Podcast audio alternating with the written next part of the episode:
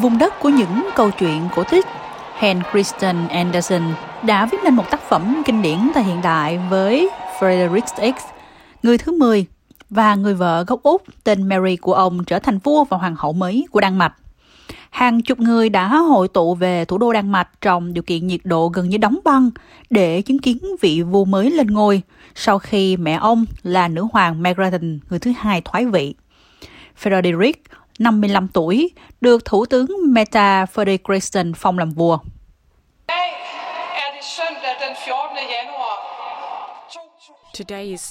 Hôm nay là Chủ nhật ngày 14 tháng 1 năm 2024. Nữ hoàng Margaret đệ nhị đã thoái vị. Thay mặt cho vương quốc, tôi xin cảm ơn nữ hoàng Margaret một lời cảm ơn sâu sắc và tận tâm. Trở thành nữ hoàng và vua là một mắt xích trong chuỗi thời gian xây dựng đất nước hơn ngàn năm. Khi một người bước sang một bên, người tiếp theo đã sẵn sàng và thái tử bây giờ trở thành quốc vương của chúng ta là một vị vua mà chúng ta tin tưởng. Sau đó, bà thủ tướng sẽ dẫn đầu đám đông cúi chào chín lần trước nhà vua mới. Trong bài phát biểu đầu tiên trên cương vị quốc vương, vua Frederick đã bày tỏ lòng kính trọng đối với mẹ mình. Mẹ của tôi là nữ hoàng Margaret đệ nhị, đã trị vì Đan Mạch trong 52 năm. Trong nửa thế kỷ, bà đã theo thời đại với di sản chung của chúng ta.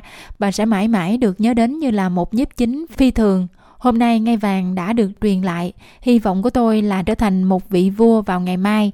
Đó là nhiệm vụ mà tôi đã theo đuổi suốt cuộc đời của mình. Đó là nhiệm vụ mà tôi đảm nhận với niềm tự hào, tôn trọng và niềm vui lớn lao.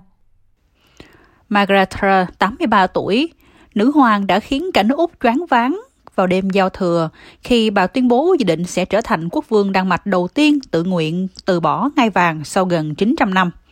Nữ hoàng cho biết bà đi đến quyết định này sau một thời gian suy ngẫm sau ca phẫu thuật lưng vào năm 2023.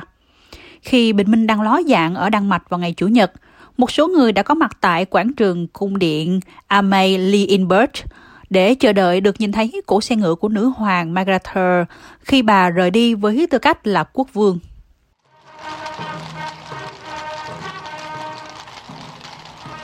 Trong số những người tụ tập có Mette Hansen, người đã nghỉ hưu, người đã đến từ El Palot để tham dự dịp này.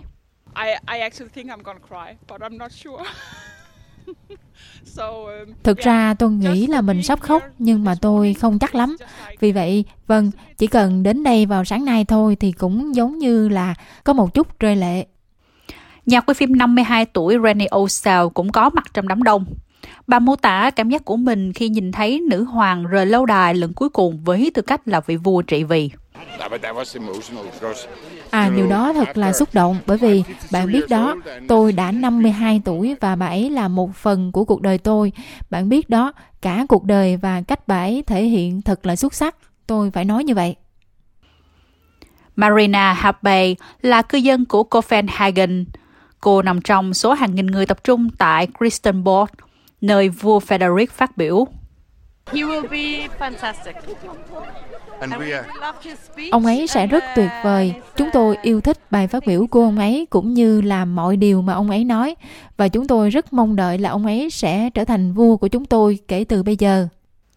Vua Frederick kết hôn với bà Mary, 51 tuổi, người Úc, hiện là hoàng hậu. Các con của họ bao gồm Christian, 18 tuổi, người thừa kế cai vàng mới, và công chúa Isabella, 16 tuổi, và cặp song sinh 13 tuổi, công chúa Josephine và hoàng tử Vincent. Tất cả họ đều được thăng chức vào thời điểm nữ hoàng ký giấy thoái vị tại một cuộc họp của Hội đồng Nhà nước bên trong cung điện, nơi đặt trụ sở Quốc hội Đan Mạch. Nữ hoàng Mary đến từ Tasmania. Điều này khiến những người Úc cảm thấy khá tự hào.